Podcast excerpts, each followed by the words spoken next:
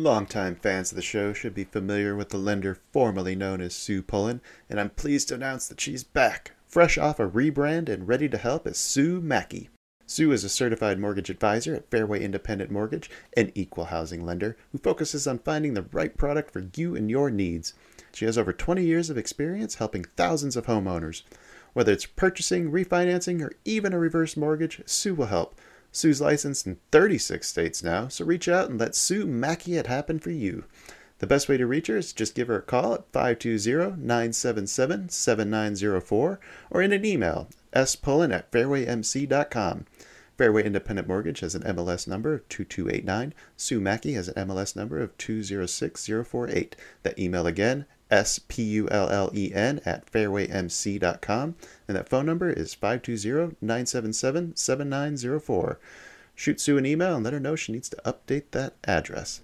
BetMGM has an unreal deal for sports fans in Virginia. Turn $5 into $150 instantly when you place your first wager at BetMGM. Simply download the BetMGM app and sign up using code Champion150. Then, place a $5 wager on any sport. You'll receive $150 in bonus bets, regardless of your wager's outcome. And if you think the fun stops there, the King of Sportsbooks has plenty of surprises in store. Check out daily promotions, same game parlays, live bets, and so much more. Download the app in Virginia today and get $150 in bonus bets instantly from your first wager. Only at BetMGM. BetMGM and GameSense remind you to play responsibly. See BetMGM.com for terms. 21 plus only, Virginia only. New customer offer. Subject to eligibility requirements. Rewards are non withdrawable bonus bets that expire in seven days. Please gamble responsibly. Gambling problem? Call 1 800 Gambler. Promotional offer not available in Washington, D.C.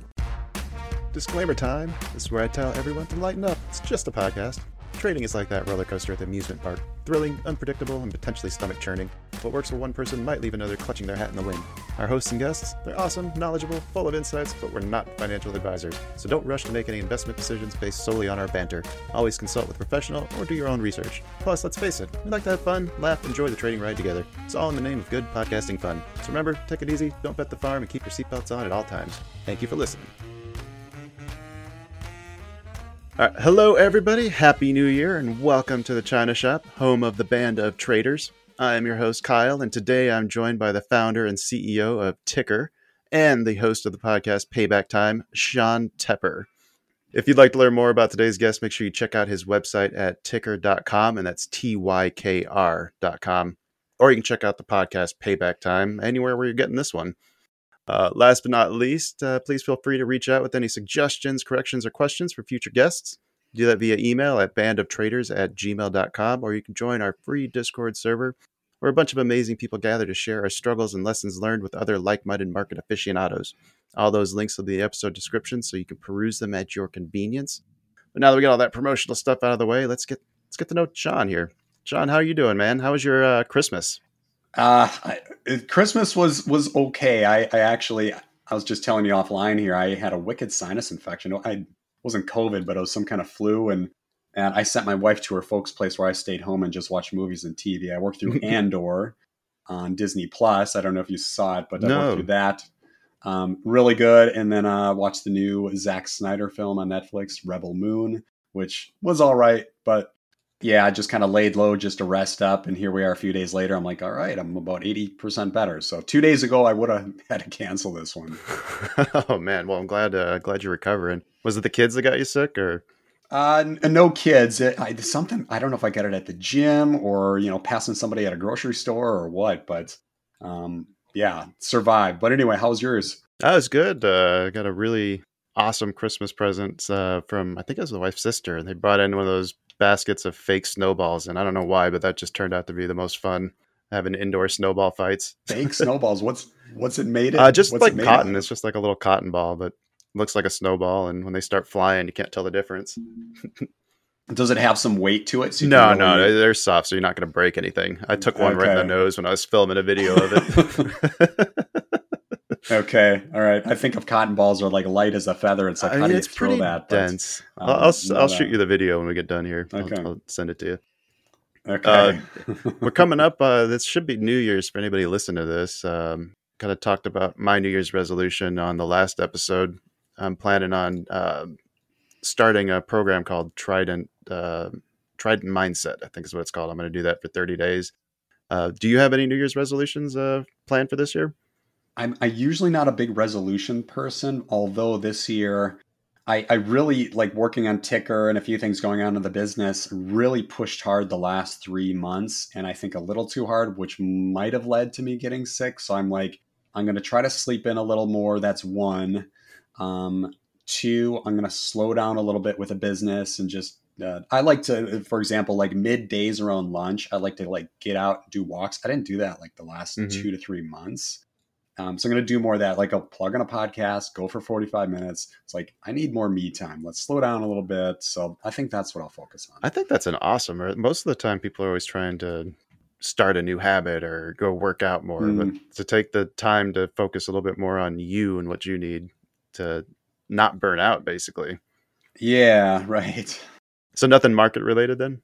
Nothing market related. My main, like, I invest in the stock market, of course, but my main stock is actually my business. It's a it's a software as a service business, and that's I have a lot of SaaS stocks I invest in. Mm-hmm. But like, I'm I'm really focused on my stock. We're hitting a momentum moment, so it's like that's my stock. This is this is the direction we're going. So as far as my i could talk about individual stocks if you want to get into those a little bit. Well i think i'd like to go back a little bit further first and just kind of sure. learn a little bit about how you got interested in the markets uh, in general. Absolutely. I'll take like two to three minutes here if you don't mind and give you oh, my backstory give me the so, whole backstory if you want. We've got plenty of time. Go way back to the beginning. The first movie i ever saw in theaters was batman 1989 but anyway um, i my it, and that's true. My dad brought me to see it. I'm, I'm a total movie nerd. Um, I love the 80s. So anybody wants to get on the subject of 80s or movies in general, usually movies from like the 80s and, and to today. Are you an um, Arnold Schwarzenegger or a Sylvester Stallone guy? Um, I have to. Gosh, good question. I know, I mean, right? Pr- Predator. Predator is so good, but like I love the Rambo movies. Mm-hmm. Um, but I, I, I love like you know Ferris Bueller's Day Off and Goonies. Back to the oh, Future is like I don't that, yes. I don't know if you can get better than that. I, I don't know how many times I've watched through that series. I got to go back recently. My my wife and I we just worked through the Matrix films mm-hmm. again. Mm-hmm.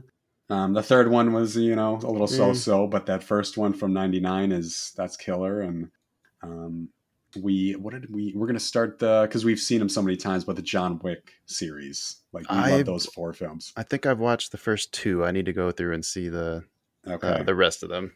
Yeah. So as as you and your audience can see here, we we could probably talk about movies all day. I know, right? right. Nice digression. Um, but but how I got into the market was kind of a interesting path. So um, I I went to school for originally for architecture because I did architecture in high school. This was around uh, 2001. Went to college, and the problem was when I got to college, architecture classes, there were no computer classes. And in high school, it was all computer. It wasn't all, but the classes I took that were architecture related were computer aided mm-hmm. design, CAD. Yeah. And I got pretty, pretty good. And I'm like, I want to do that. Like, I, I can do like blueprints and homes and corporate buildings, whatever. So college didn't have any of that. It was all model building and drawing. And that's when I quickly found out I'm not good at any of that.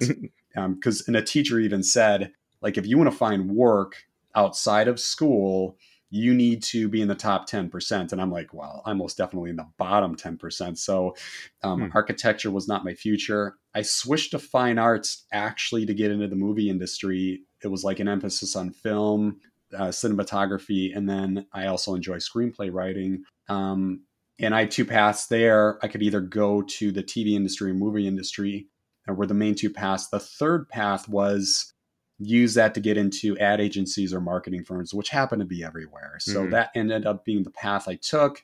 Got a job work for a company that um, was really focused on real estate. So they did a lot of real estate commercials, and I got to produce a lot of videos. And I worked there for one year as an agency model. And I'm like, hey, I can create this model because their revenue streams are service based. They they'd make money off video commercials. They did um, websites and software as well. Um, social media really wasn't a thing, but I was like, an agency model isn't too complex to create. So I worked one year, figured out the model, went to create my own business, did that through, did that for four years, and didn't make any money building small business. Through this is through the recession. Okay. Okay. Although, yeah, although the last year um, we started to bring on some bigger clients, and that caught the attention of other ad agencies. And it was 2010 when a larger agency said, "Hey." Would you be interested in merging with us? And I was like, yes. I was, to be honest with you, I was way burnt out. I was working like 60, 70 hours a week and not making any money. Um, and the reason is in order to serve more clients, you have to hire more people. Um, in other and I talk about this in our company a lot um, to our audience is like you want to be able to invest in companies where you can scale revenue much faster than liabilities. Well, we we were not able to do that. Ah, Okay. Right. We were adding more revenue, but adding more liabilities. So it was a team of five, and the merger wasn't like a check, like, hey, here's a million dollars you can write off in the sunset. It wasn't that. It was a situation where all debts and liabilities were wiped clean. So fresh slate Ah, protocol. Okay. Okay. yep. Yep.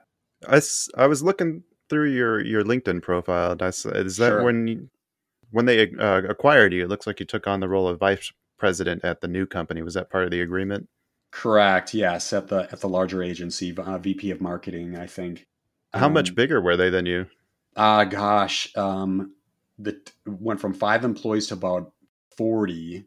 Um, and revenue wise, they were a company that were doing probably multi millions, but I Mhm. don't know if it was ten million or more a year.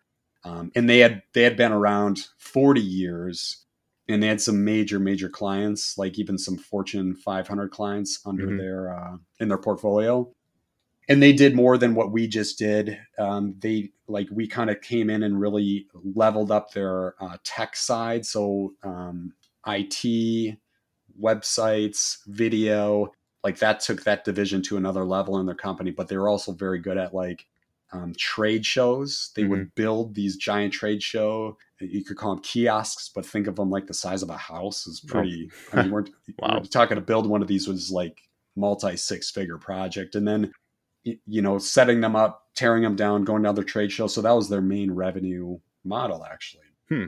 It was. And, and, and to give, you context here, after that merger, I was actually pretty frustrated with myself because I'm like, I went four key years in my 20s making no money and saving no money and, and nor investing no money. I was so mad at myself. Mm. But those like two years later, um, I'll, I'll kind of pause there. What I did at that moment is I knew the type of business I wanted to get into, which was SaaS, scalable business. I was looking at Netflix, hmm MailChimp, Salesforce.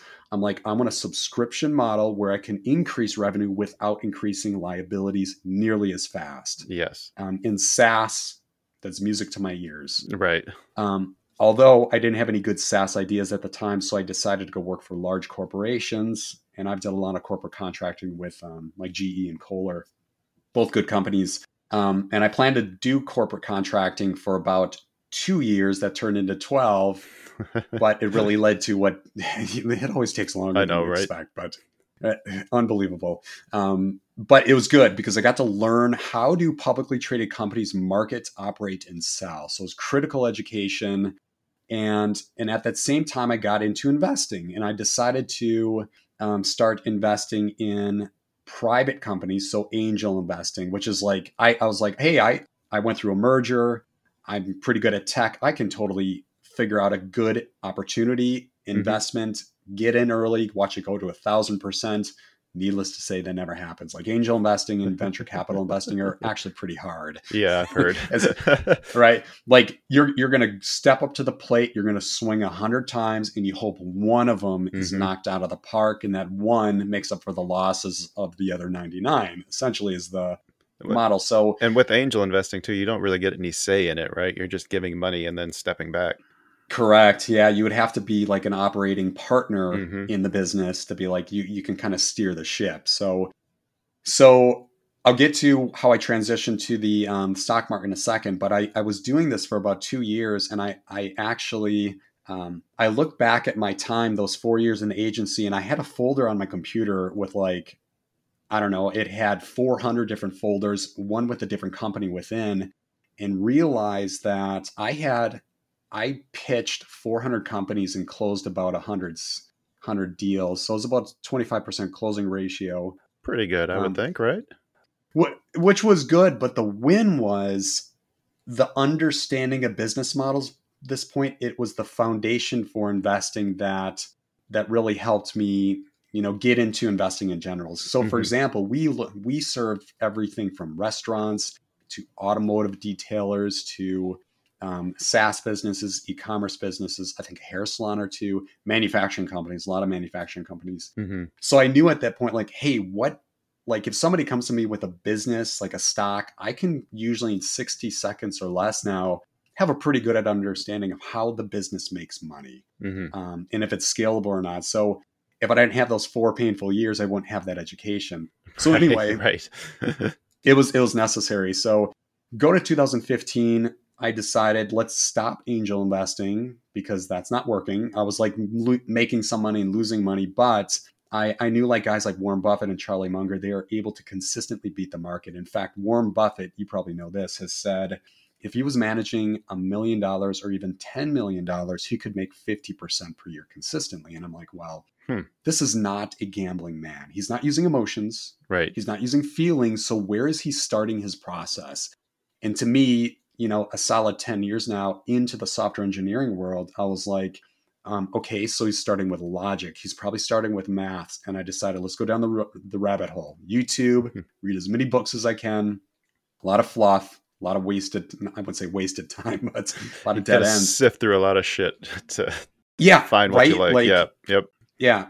And found a guy by the name of Phil Town who who actually provided some of the calculus in his books. His books are Rule One. Um, another book is Payback Time. He's got a third book called Invested, which he wrote with his daughter. Um, and I'm sure that's fine, but Rule One and Payback Time provide some of the calculus. Is he yeah. is he the guy who did a podcast with his daughter teaching her fundamental analysis? Yeah, that's probably it. Yeah. Okay. Uh, one of our listeners has mentioned that to me. I'm sorry. What were the names of the other two books? You said Rule One, Payback Time. Yeah. So Rule One, Payback Time, and the third book is Invested. I'm gonna make notes just so I can link them in the episode show notes. Yeah. Yeah. So so yeah, I, I found those books and I'm like, all right. So in Phil Town, for example, he talks about you should be as if you're investing on your own, you're managing your own money, you should be able to make 15% or more per year. Mm-hmm. If no if, ands, or buts. I'm like, okay, let's do it. So I decided this was 2016. Um, it was actually 15 and 16. I created an Excel sheet and I wanted to gamify it with a point system. So I have like definitive yes or no because mm-hmm. um, I, I don't want to be in this waffling like is this a good stock is this a bad stock i want to know and then move on to the next if it's not a good stock right and created this excel sheet which would take me about 10 minutes to analyze a stock how it works is looking at five years of historical data on the financial statements and by this point i had a pretty good understanding of what an income statement cash flow statement and balance sheet is because you kind of working in big businesses and project management you get to used to these numbers. Yeah, yeah. And so I'm like, okay, so this makes a lot of sense. Like we're going back not one year, two years, but five years and creating a lot of rigor with like looking at like revenue, net income, EPS, debt, assets, liabilities, equity, um, and, and understanding are the numbers moving in the right direction or the wrong direction in the point system between zero and 100 that I created, um, and a few other things I tweaked over and above Phil but I was able, okay, to find some good stocks. First year made 15%, next year made 16%. Um, and then I realized that, hey, I'm beating the market here, yet I had a problem. I was mm-hmm. still holding on to ETFs and index funds, which I realized they're holding me back. Hmm. Those products are good if you want to protect your wealth. But if you're still working, and I we teach this in Tykr, if you're still working and you have a timeline to achieve maybe it's financial independence or early retirement and it's years out you want to get rid of those bundled products maybe hold on if you want some protection but to really put the gas to the floor and accelerate this thing you've got to be in individual stocks warren buffett style so i made 80% my third year and then since then my returns on average we're going about 10 years now almost investing my returns per year are about 50% hmm. and it's it's nothing glamorous. It's, it's not trading. It's just in like finding really strong stocks and then buying more as much as I can every month at least. And when the market goes down, that's the key. That's then this is something Phil Town teaches stockpiling. You want to make sure you got dry powder available to strike to buy more when the market goes down. And that's the thing a lot of people can't do because their emotions kick in and they become afraid and uh, and they run the other way. It's like, no, you got to buy more. And that's like, I'll, for example, in 2020, I made 120%. Well, Mhm. how was that possible? The COVID dip Right. in February, March, right? Mhm. And m- this year I'm up over 100% because of the recession of 2022 and part of 23. But, but anyway, um, use this Excel sheet for four years, brings me to 2019, started sharing it with a few people out there, including retail investors and some institutions. And everybody was like, when are you going to turn this into software? So it's literally like 10 years later There's after your that first idea. business. yeah. There's like, I've got an idea now. 10 years it took. And it all started on a spreadsheet. Oh, no kidding. Um, and so it took about a, a year to build the first version of Tykr. Um, after launch, it took six months to get the first paying customer. But I, I knew that building tech this long, Mhm. um, what you want to do is when you launch a tech business, don't even worry about making money. You want to get people in the door for free, but in return, you want feedback and you want it fast. Right. And I'm like, I want 100 customers and I want to know everything that's wrong with my business. I don't care what's right. I want to know what's wrong. So I, so I can make those adjustments Right. And that's that's how you iterate and that's that's product ownership 101 is you find the issues you fix them find what people want keep adding to it. But but now as of today we've we're live a little over three years. We've got over 8000 customers in about 50 countries. And our, we're really proud of this. Trustpilot scores a 4.9 out of 5 so i always tell people like if you ever hear me talk about Tykr don't even listen to me. Just go right like get get me out of the equation. Just go right to trustpilot see what our customers have to say because i'm not going to sell you like i hate and you probably do too when somebody's trying to pitch something or something it's like stop. Yeah. i don't want i don't want to hear it. So i'll talk about the platform but again if you're interested just go check out trustpilot. But yeah our model is so you and your audience know and then i'll just hand this back to you we're a screener and educational platform so if you Mhm. want to know like what's a good stock? Like, is Tesla good? Is Tesla bad? Like Apple, Palantir, AMD, Nvidia. Um, you can like 30,000 stocks on the platform. We have ETFs we analyze as well. We have crypto. Um, and we have a watch uh, like watch list tools that give you notifications like if anything changes like that game system i mentioned if a point Mhm. changes on your stocks you get notified i love that feature oh yeah. Portfolio tracker. We just added a new um, tool that uses ChatGPT to analyze more of companies for you, Nice. like um, the meeting. Yep, so it's it's pretty slick, and um, we uh, and and then education is big. So we've got like daily emails that come out to people. We got the mobile app coming here in January. And that'll have like educational modules built in. So we're really we like this world. It's kind of like between fintech and edtech. So layman's terms, like it it shows you what to invest in, then teaches you in simple terms like when to buy, when to sell, how to reduce risk, how do you buy your first stock. You know, really simple Right. stuff that get the beginners, you know, into the market because everybody's joining Robinhood or T- I use TD Ameritrade or E Yeah, or whatever. So Schwab now, anyway. right? yeah, right. It, it- exactly. So anyway, I'll, I'll stop there. Longer story than three minutes, but I hope it was No, at least entertaining. No, yes, uh, very interesting. Um, I do want to ask about uh, your trading style then. So, are you long only? Do you only trade shares, or do you trade other products, options, uh, or any of those other? Yeah, I I used to play in the world of options a little bit just to learn it, Mhm. and I only really support. I don't use this strategy. I only support covered calls because it's really low risk. hmm But I am a straight value investor. I, I hold so the audience and, and you know I hold ten stocks in my portfolio, Mhm. highly focused, and I just keep buying more. I have strong conviction of each, and just and I buy more. And then when the market goes down, guess what? I buy even more hmm and that strategy has proven to generate really really good returns So you don't short anything then either. It's just all I, long. apps i do not Uh-huh, it's all long yep. yep. do you do you short Um, I will, but that's where you use options, I think, because there's a lot less risk yeah okay uh, when you're holding a put versus. yeah, yeah. for sure Yeah.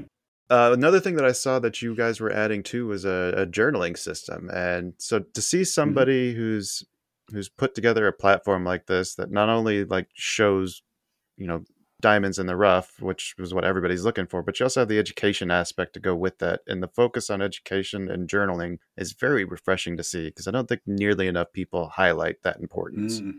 i i appreciate that we This is kind of cool. I kind of described the journal. So it's a journal on every stock. You can make comments and it creates a timestamp, hmm um, a score stamp, and a, a, a price of the stock stamp at that moment. And then whatever notes you add to it. So you can kind of look at your entries over time and be like, um, was my prediction or was my analysis, did I say it was going up or down?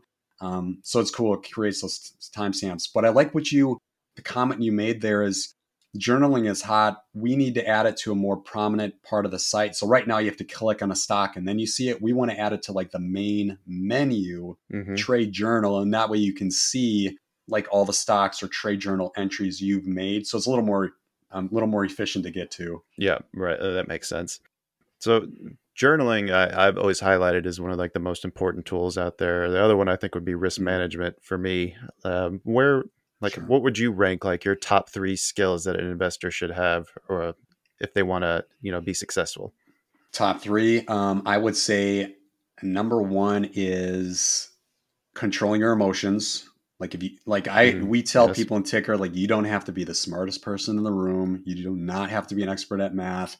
But if you can control your emotions, you can make a lot of money. With that, I'll share a quick case study here that is in our Tykr um, education. A guy by the name of Ronald Read. You can Google this guy. He's got an article on Mhm. CNBC, but he's a janitor that built up a portfolio of $8 million. Question is, Wow. how does somebody who's making close to minimum wage become a multimillionaire? The answer find really strong value stocks and then keep buying more every month, regardless what the market is doing. This guy had emotional fortitude that he he went through the I think he he served in World War II. Like a Mhm. bad day in the market is like another Tuesday. It's like, what are Right. you guys freaking out about? you know it's like it's that at like if you can control your emotions you can do very well regardless of what your income is it's just you have to continue buying more so that's number one is emotional control two is patience um, what is warren buffett he has that quote like the market is a money transferring machine from the impatient to the patient okay. Yeah, I believe that. have, have you heard that one like I don't know if I like, heard that one, but yeah, that, that sounds like something he'd say. one of my favorite yeah so i'd say emotional control patience and Uh, his his other fav- my favorite quote of his is nobody wants to get rich slow. Right. Yeah. Well, um, you got it. Compound interest doesn't happen overnight. No, I know, right? Most- right. Eighth, eighth wonder of the world.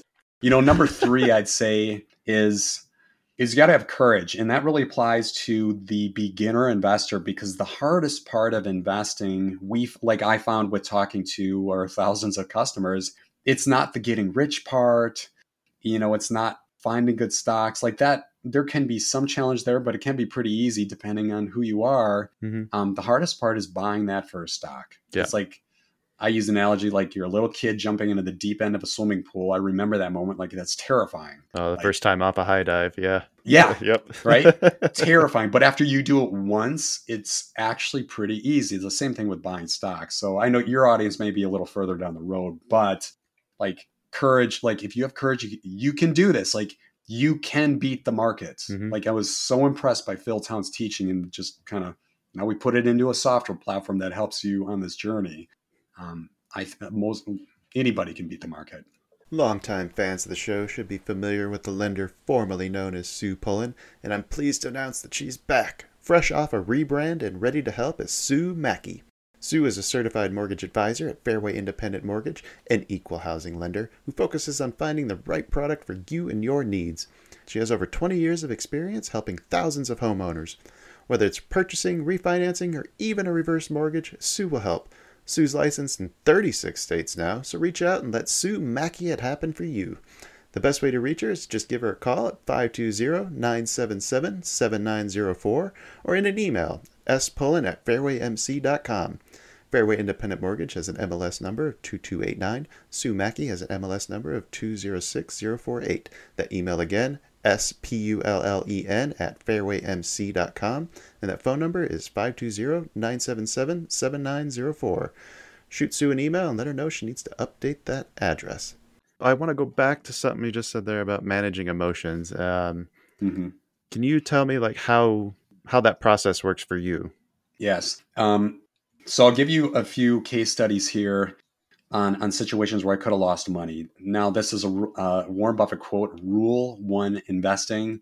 You know, rule one: don't lose money. Mhm. Rule two, Remember, don't rule forget one. rule one. It's like right, it's like Fight Club. Like Yep, first yep. rule, Fight Club, don't.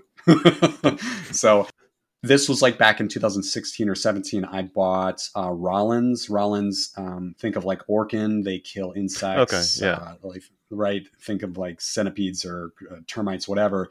But they they're a cool business model where they um, they'll buy their competitors. Like, let's create that wide moat, make sure people can't duplicate us. Let's just buy them. Love it. Love Mhm. that model.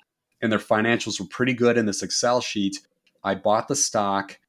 Earnings report came out. Their score went down. Their um, the share price went down, and now the share price was below my cost basis or average buy price. Mhm. What do I do? So option one is I can freak out and sell for a loss, or option two, remember rule one investing. I decided let's go with rule one and ride this thing out. What happens is, I think it was like three or six months or something.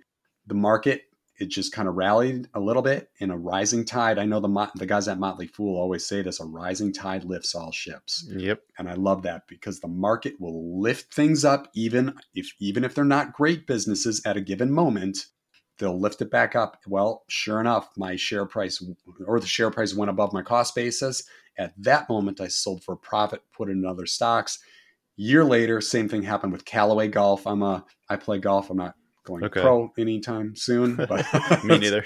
but I I enjoy the sports and and right Callaway, you know, the golf bags and golf clubs and shoes and hats and all that stuff.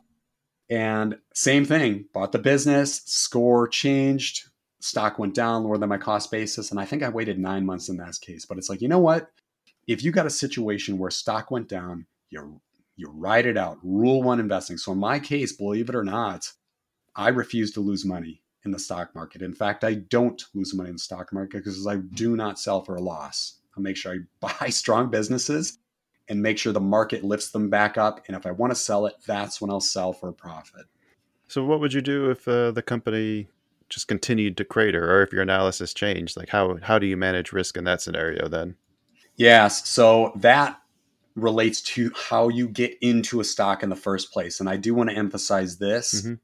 And Phil, um, Warren Buffett has talked about this a little bit too, but invest in businesses you know. Yep. Um, Phil Town took it a step further and talks about the four M's of investing, which are he doesn't use the same order as us, but we place a high emphasis on this, which is the math part of investing is the first M, which is the margin of safety. hmm That encompasses our Tykr. There's a summary, score, and margin of safety all in one. Really easy to understand. That's the math part. But an investor should never start and stop with the math because business is more than just math. hmm You have to move on to the meaning, moat, and management. The meaning is the business model.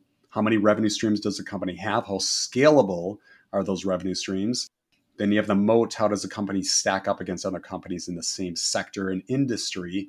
And then you have the management, which is a track record of the CEO. I kind of look at that last M like, let's say you're the, the GM of a football team and you want to win a Super Bowl. Do you go looking for a quarterback at the local high school? Right. you go to another team that has a quarterback that already won a Super Bowl before. Mhm. Like you want a CEO that's been there, done that. So anyway, the question is, how does somebody do the 4M? Well, this is where ChatGPT has come in, and we put together the new 4M, which is powered by ChatGPT, so it handles all 4Ms for you.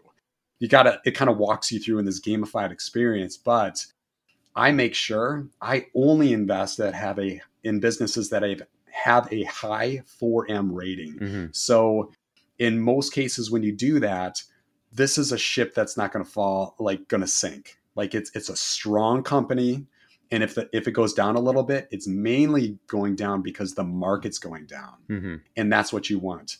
So, in most cases, I buy these high 4M stocks, and yes, they may gonna go down for a moment, but they're going to correct and go back up. So, this it removes that situation where people think they're investing in a strong company, but it can be a complete dud, take a nosedive, and never recover thereafter. Like you want to avoid that situation in the front, and that's why the 4M, you know, it, it reduces that risk for you. Right. There's less of those, um, I don't know, meme stock type scenarios where, yeah, Those fail, like for example, GameStop, AMC, Mhm. Costs. Anybody who works there likes those brands, I'm sorry. I mean, they're probably neat in some ways, but like, come on, they're not strong stocks. yeah. What is the 4M score of GameStop right now? I wonder. Uh, oh, it's it like I'll give you the ranges and I'll tell you where it's at because I just did it like yesterday. So it's it's a hundred point scale, kind of like the the um, it would be our score for stocks, but this is the margin of safety, or this is the 4M score. If you can get 80 or higher, that's like a definitive green light. You've got a really strong business. If Mhm. it's between uh, 60 and 79, moderate confidence, you can still move forward, but you better know this business. And then anything that's 59 or lower is red. That is Okay. like you want to avoid like the plague. And getting in 59 or lower, that's pretty bad. And GameStop last time I did it was a 45. That's not as bad as I thought it could be. Um, what's uh, Salesforce by comparison? That's uh, been um, a solid one for me over the years. is this is this video or is this audio only? Uh, I'm recording video, but uh, we put this out audio only.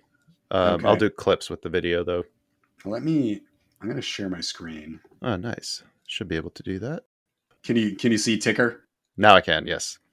Yeah. Okay. This this will give you guys a better picture of what sh- what you're looking at here. So here's Apple, for example. We'll start with this stock. So you've got the a stock is either on sale watch or overpriced. You can see Apple's watch because of the margin of safety is a little lower. Mhm. I'll give context there. So a stock is on sale, and I'll show you. Like I'll go to my watch list here so you can get an idea of what's what. But you've got like so Airbnb is actually on sale. Um, you've got uh, AMN Healthcare. I see is on sale. Got uh, here we go Chipotle, nice on sale. What's Chipotle trading at now? Twenty three hundred. Jesus.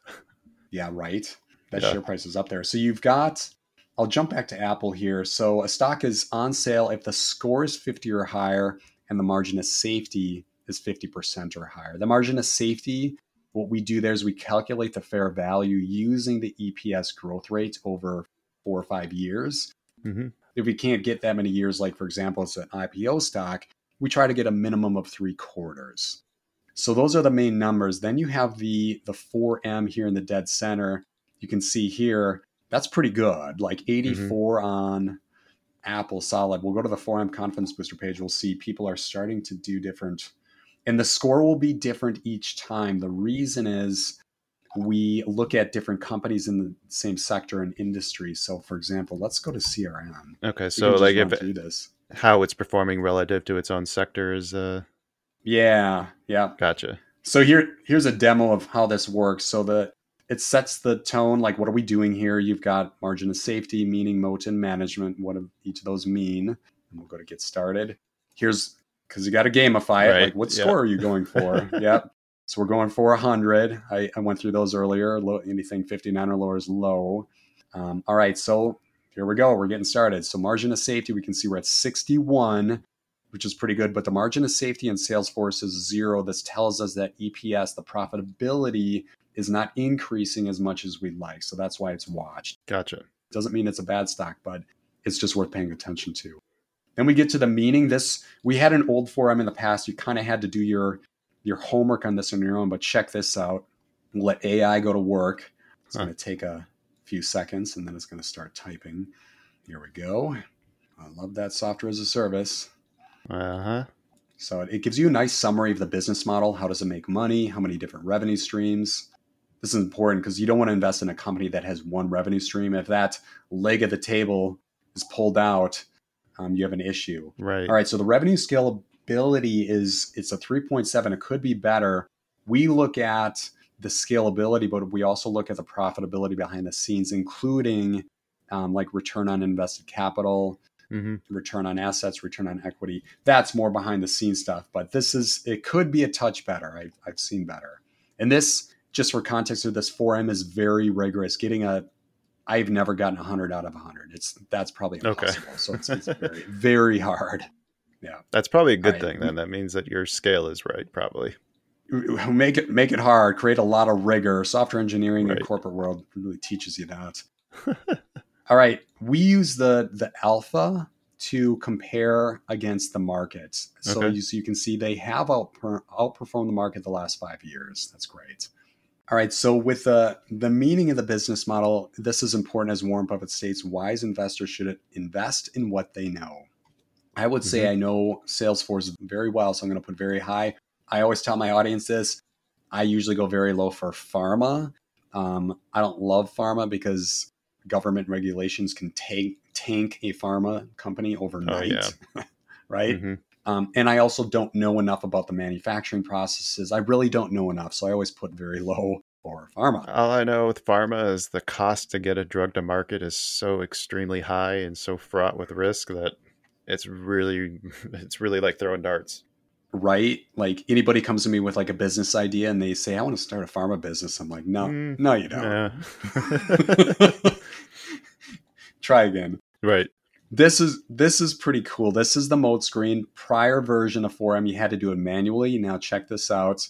It will grab four other companies in the same sector in industry, and then it ranks them in five different categories. So let's see where this ranks up against. Um, in the summary, we can see we're tied for first with watch. The score, we're tied. Oh, nice. We're second. But there's a tie for third. that's there. funny that Okay. Lyft is in that group. I wouldn't have picked Lyft to. I know it is in the same sector industry, so uh, one of the 2 Mhm. Okay, so with this, the score, they're second place, decent margin of safety. Yeah, they're zero, so they're tied for third. Um, Mhm. Revenue scalability. Okay, so they're second. That's pretty good against the others. And then Alpha, we can see they are third. It's really slick. I kind of like this.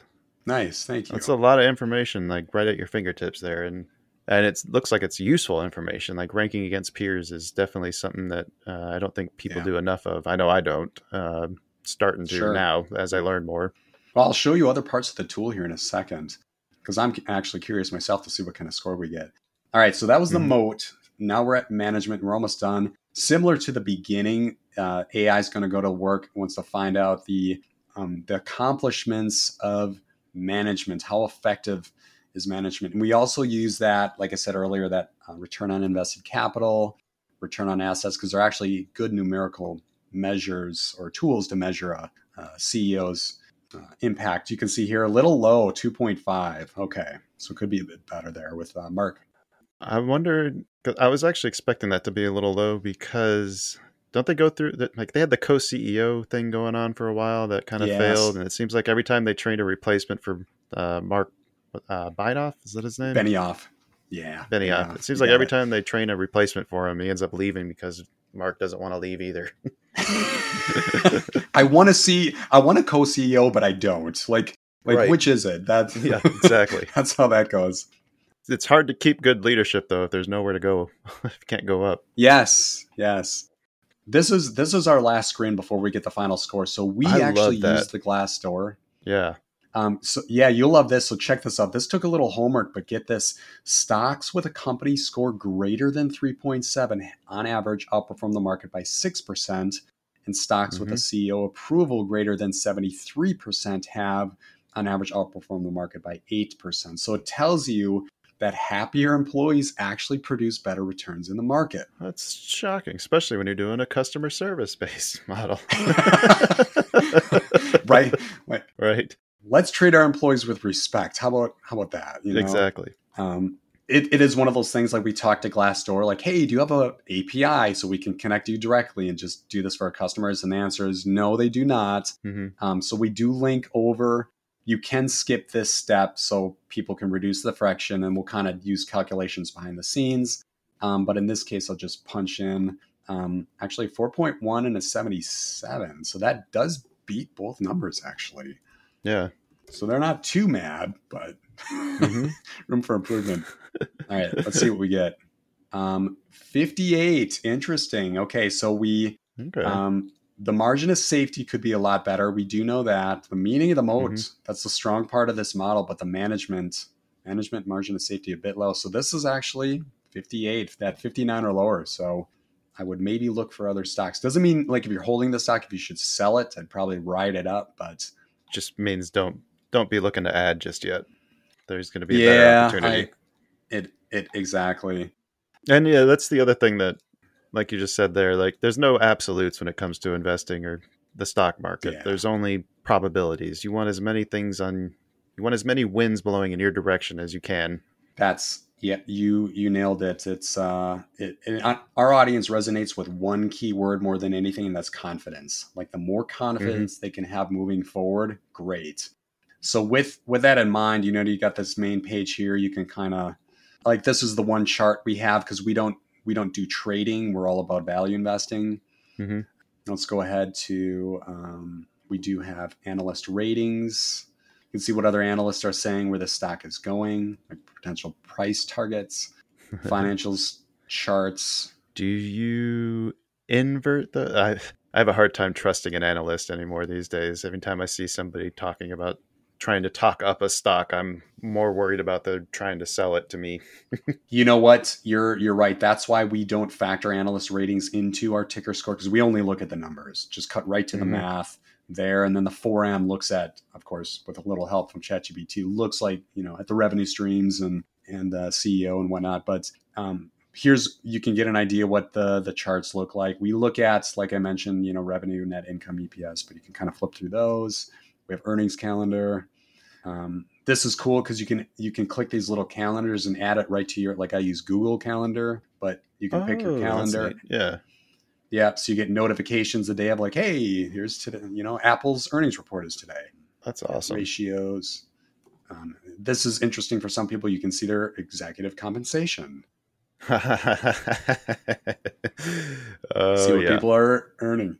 Um, holdings, this is kind of cool. You can see in the last 24 hours, like, okay, so, or, or the last change, I should say, like Vanguard, when did they add more or get rid of? oh, that's super interesting. Do you have insiders Here's on there too? Not insiders yet. That's on Okay. our, our roadmap. Yeah. Um, he- here's that trade journal uh, you mentioned. Um, I'll just say note for CRM um, with today's date. You add a note, and it will stick. It'll show that that summary, Mhm. score, and margin of safety all right there. It's it's stamped, and of course you can pin it if you want to pin to the top or you want to edit or delete. So I assume you can sort all those notes by like ticker. So like that note is attached to Salesforce. If I wanted to go look and see at all my Salesforce notes, I could pull those up. um, that's what we're going to be working on is adding it to our left nav here, so you can Yeah. you could click trade journal. Yeah, right now it's just sitting. It's embedded within uh, one of the Mhm. whatever stock you go to. So yeah, like the left nav here will give you good perspective, like ETFs, crypto. Now, crypto we don't analyze; we just use it as a marketing play to bring crypto traders into our platform. Right. Um, and and it you can create alerts against it. Like for example, you know down here you can set alerts on stocks, ETFs, and crypto. Um, so you keep everything in one location. That's one thing that bugs me about like Yahoo Finance and other platforms is like I want all my alerts in one clean location. Is that too much to ask Right. for? Oh God, So- yeah, that's a great point. Yeah, I've, I've got that all right here. And then the portfolio trackers, I've got different portfolios I created here. And, and uh, yeah, I'll show you one more thing here the ETFs. This is kind of cool. We'll go to this one here iShares Semiconductor. It shows a breakdown of like how many on sale stocks, looks like 51%, how many watch, how many overpriced. Oh, that's really cool. And then you can see like the top holdings like what's the Mhm. weight and then what is that stock like, okay that's an on sale stock and it's got a 78 and you can see the industry and sector as well so yeah yeah a bunch of bunch of cool stuff within so I can't imagine what that spreadsheet looked like before you uh, turned this into the platform. it was it was actually just the stocks table. Um, right now you'll see this pop up. We got a little yeah about 31000 stocks but you can create whatever filters you want and then you can save those filters. Like for example let's go to like hidden gems. This is on sale mid cap stocks in the us us currency. You can see that brought it down to 307 so those for example these might be cool like breakout stocks to really pay attention to. Hmm um, but it's it's cool. It's saved but yeah the the excel sheet was really just this this Right. screen you see here without fancy filters and column you can like rearrange columns. You know people love doing that. Oh, I do. yeah exactly. Turn them on and off like if you Mhm. want to get rid of noise right? Um, and then you on the left here you can see you can add notes you can add alerts all in yeah one clean location. So yeah that was the, the excel sheet was the first version of this screen here cool That's pretty impressive what you put together there. thank you So the website again is Tykr. People want to check that out. T-Y-K-R.com. tykr.com. You guys got any deals or specials going? Yes, actually, we do have a, a special right now for any yearly plan, use top 50 to get 50% off. Top 50. Top Yep. It's cap- five zero. you got to capitalize TOP and that'll get you 50% off for a year on any yearly plan. And that'll be important because a lot of people are looking forward to that mobile app coming here in January. Mm. Yeah, and it looks like you got other stuff coming in soon. Uh, looking at your your Roadmap. features sheet Yeah. here too. Cool. All right, before we get too far out of here, I do want to touch on the podcast and, Sure. and kind of ask you about that. Uh, so you've been doing uh, payback time for it looks like about three years now. launched it pretty much the same time as Tykr, and and payback time is it's kind of a wider spectrum than just stock investing. It's really all focused on building businesses, building wealth, creating passive income. So I do interview people who you know maybe they're building a SaaS business, maybe e-commerce, maybe a service business. Um, and how are they Mhm. scaling those? Even um, I've interviewed real estate investors, venture capitalists, um, I've seen quite a bit of crossover between your guests and ours. I think Kevin Jefferson was Yeah. the most recent one that I saw that we'd talked to. He actually is the one who helped us name the show here. He sent us in a note nice. suggesting the Band of Traders name. Yeah. Sweet. Um, he, I'm actually doing a webinar with him in in January. Great, great guy. Oh, that's awesome. Yeah, I was, I'm planning. I'm hoping to do something with him about uh, forex, like maybe like a Sweet. deep dive mini series into trading them. Yeah, Yeah. he'll he'll actually speak to my audience about how to safely start trading because you know people want to get into this space, and I always tell our audience be careful, you know. But but yeah, yeah, Payback Time podcast. It'll teach you more about building business. If you, if you want business ideas, and like if, for example, we got a lot of people that work a corporate job. How do I get out of that corporate job and create my own business? Well, Yeah.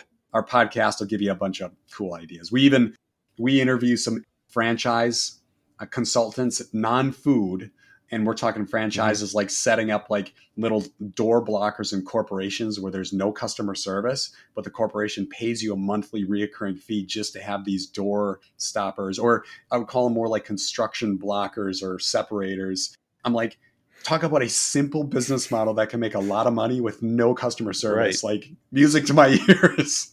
I know, right? yeah, nobody's my blockers. yeah, right. Like it's a Yeah, piece of plastic that separates two walls that are under construction. That's it. But it's like you don't think of that. And, and another company that does like the lines in parking lots, like Oh, throw yeah, on okay. a podcast. I'm gonna make some lines. You know, it's gonna take me all day, Mhm. but like a to do job like that, that's a lot of money. So it's another another franchise idea There's a lot of opportunities out there. I Yeah. think that's the the lesson to learn, right? for sure. All right. Well, I think we're getting probably close to the end of our time here. Do you have anything else that you want to say before we uh, wrap this thing up? Um, any anybody wants to get started with with Tykr, it's a 14 day free trial, no credit card. So we try to lower that barrier to entry. Like get in, give it a test drive, and if you like it, then you can stick around thereafter. No credit card is amazing. I love hearing that. I tell you what, even Adobe, like Adobe, they make you add a credit card. Like you want to try any of their Oh, product. I'm like, come does. on, you're raising the barrier to entry. You got to get rid of that step. Yes. If you're if you believe in your product, get people in there. They'll like it. If they like it, they'll pay for it. Exactly. The pro, like as I said earlier, I should never sell Tykr. Like let the product, let our customers speak for itself. Yep. Yep, I love it, man. I love it. All right, but unfortunately, we have come to the end of our time here with Sean today. But that is no reason to be sad because there are hundreds of episodes of Payback Time that you can binge if you want Sean's voice to continue massaging your eardrums. We'll be sure to include all those links along with the link to Tykr in the episode description. That's tykr.com. Uh, we'll have those there just for you guys. We'll be back soon with another exciting episode. But until that day, help us have a happy new year by smashing that five star button and have a great 2024.